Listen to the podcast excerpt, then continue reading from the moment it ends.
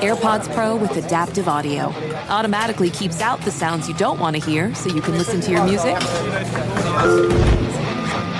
and lowers your music to let in the sounds you do need to hear. Hi there.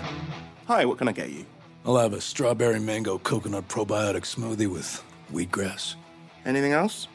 Extra wheatgrass. Here you go. AirPods Pro with adaptive audio. Available on AirPods Pro second generation when enabled. Welcome to Aaron Mahnke's Cabinet of Curiosities, a production of iHeartRadio and Grim and Mild. Our world is full of the unexplainable. And if history is an open book, all of these amazing tales are right there on display, just waiting for us to explore. Welcome to the Cabinet of Curiosities.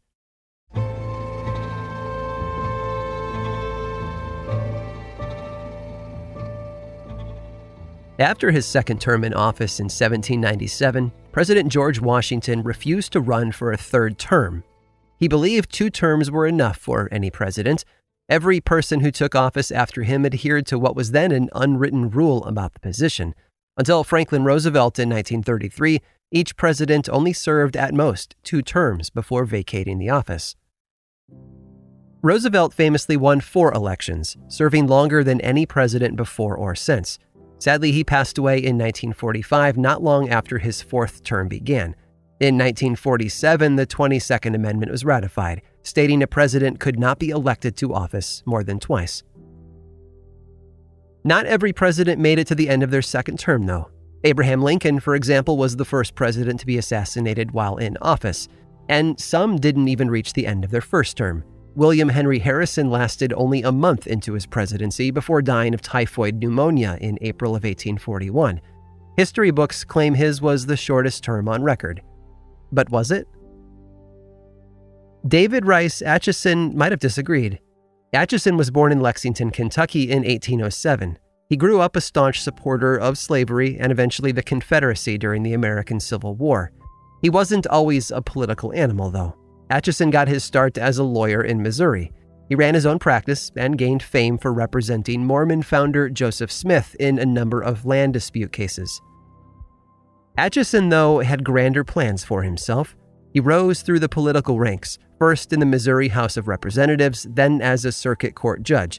In 1843, he became the youngest U.S. senator to ever hail from the state of Missouri.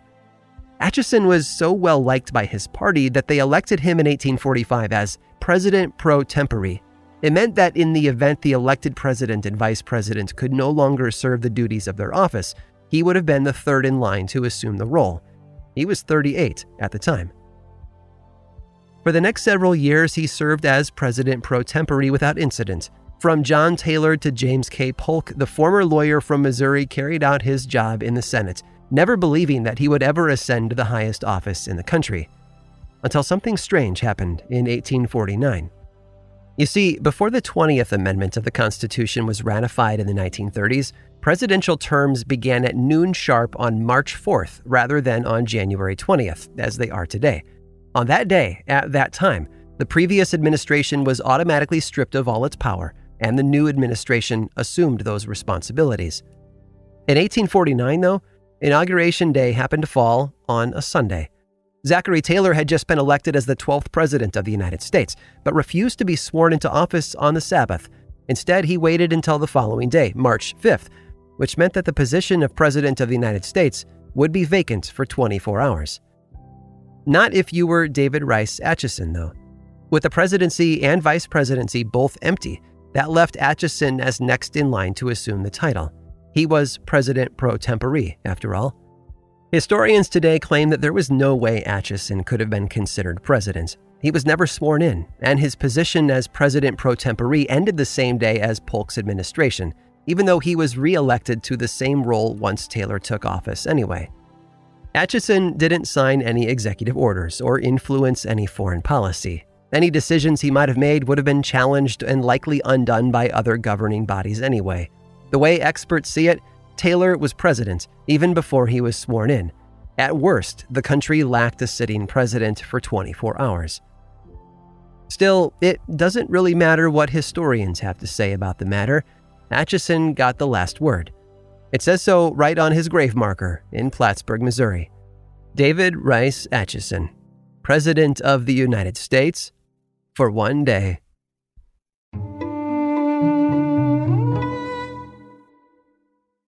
Does sleeping hot keep you up at night? Meet the Leesa Chill Collection. These cooling mattresses work like magic with a cool to the touch cover, zoned springs, and comfy foam layers. Say goodbye to restless nights and wake up refreshed. Leesa's Chill mattresses beat the heat with ultra cool covers that whisk away heat, so you always sleep just right.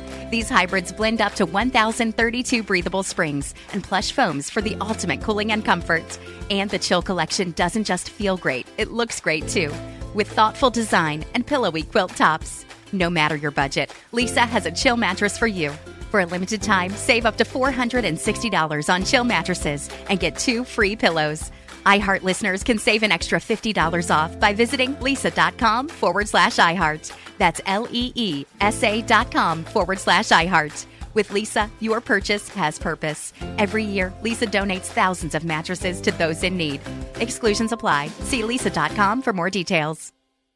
Farm to store in days, not weeks. That's 80 Acres Farms. Did you know most salads travel over 2,000 miles to reach your plate? But not 80 Acres Farms. Their crisp salad greens and herbs are food less traveled. They stay fresher for longer in your fridge. My salad lasts all week long, which means less food waste and easy meal planning. Oh, and did I mention there's zero need to wash these greens? Because 80 Acres Farms uses zero pesticides.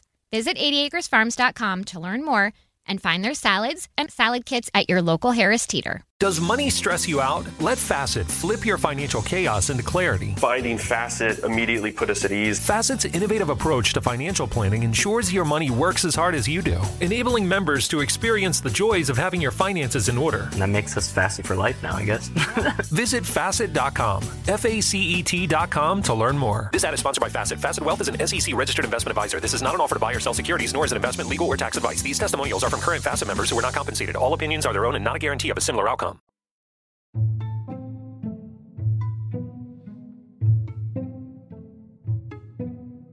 When the people are dissatisfied with their elected officials, they have one of two options. They can either vote them out or revolt. But a group of 17th century Dutch citizens managed to come up with a creative third option. The Dutch Republic during this time was an educational and artistic utopia. It also had an army more skilled and powerful than almost any other in Europe. The Republic was presided over by two government divisions the first of which was the House of Orange, led by William II. The other was the office of the Grand Pensionary, headed by Johann de Witt. Johann and his brother Cornelius were highly educated aristocrats with grand dreams for the future of the Netherlands. Johann, in particular, was a master of political manipulation. He had been elected as the Grand Pensionary and oversaw the Dutch Republic, mainly Holland. Though the people were technically ruled by the House of Orange, it was De Witt who pulled the strings behind the scenes. He was a man of the Republic and constantly at odds with the monarchy, believing that the power they held should have been transferred to the Dutch leaders instead. De Witt's interests were primarily centered on the shipping and trading economies of Holland, which affected and involved the upper class from where he had come, not like the more middle class focused House of Orange. Meanwhile, William II was elected as governor of the Netherlands in 1647. He held the title for three years until his death in 1650. Just over a week after his passing, his wife gave birth to an heir, William III. De Witt immediately saw a problem that needed fixing. The people admired the House of Orange. They encouraged the monarchy to elect the infant William III as governor with the help of a regent until he came of age, De Witt wanted to keep the power away from the family by any means necessary. Now, coincidentally, at the same time the Dutch and the English Commonwealth were engaged in war, England had just liberated itself from King Charles I by liberating the king from his head. De Witt saw a way to make peace with England while also keeping William III from becoming governor. He penned a treaty between the two nations called the Treaty of Westminster, which had a clause buried inside it that prohibited William III from being elected governor. The leader of the English Commonwealth, a man named Oliver Cromwell, insisted on this clause, seeing as how William III was also Charles I's grandson and could be a problem for all of them later on. The document was signed. What DeWitt didn't know was that he had also sealed his fate. He worked hard over the next several years to have the position of governor wiped out. His power and influence grew, as did his party. Unfortunately, DeWitt's previous political moves came back to haunt him in 1672. That year, the Dutch Republic found itself under attack from France and England. The Republic fell, and the Orangists took control. And wouldn't you know it, but William III took over as governor anyway, despite DeWitt's maneuvering. After a failed attempt on his life, DeWitt resigned as Grand Pensionary. His brother Cornelius was arrested by William's forces and sentenced to exile. Before Cornelius was sent out of the country, his brother Johann DeWitt wanted to see him one last time. He was on his way to the jail where they were keeping him when an angry mob appeared. They wanted the soldiers to arrest Johann as well. Instead, the guards sort of left, and the mob took matters into their own hands. They dragged Johann and Cornelius out into the open, shot them, and then strung their bodies up in front of everyone. However, the brothers' story doesn't end there. The mob wasn't satisfied with only killing them. They felt the two men deserved worse, so a few members of the mob removed and ate parts of their bodies. And amazingly, even after such a public display of violence, none of the participants were ever prosecuted for their crimes, including the cannibalism. In fact, William III made sure that they were all let off. It wasn't the most civilized way to punish elected officials, I know, but it certainly left the crowd feeling happy and more than a little full. I hope you've enjoyed today's guided tour of the Cabinet of Curiosities. Subscribe for free on Apple Podcasts or learn more about the show by visiting curiositiespodcast.com. This show was created by me, Aaron Mahnke, in partnership with How Stuff Works. I make another award winning show called Lore, which is a podcast, book series, and television show. And you can learn all about it over at theworldoflore.com. And until next time, stay curious.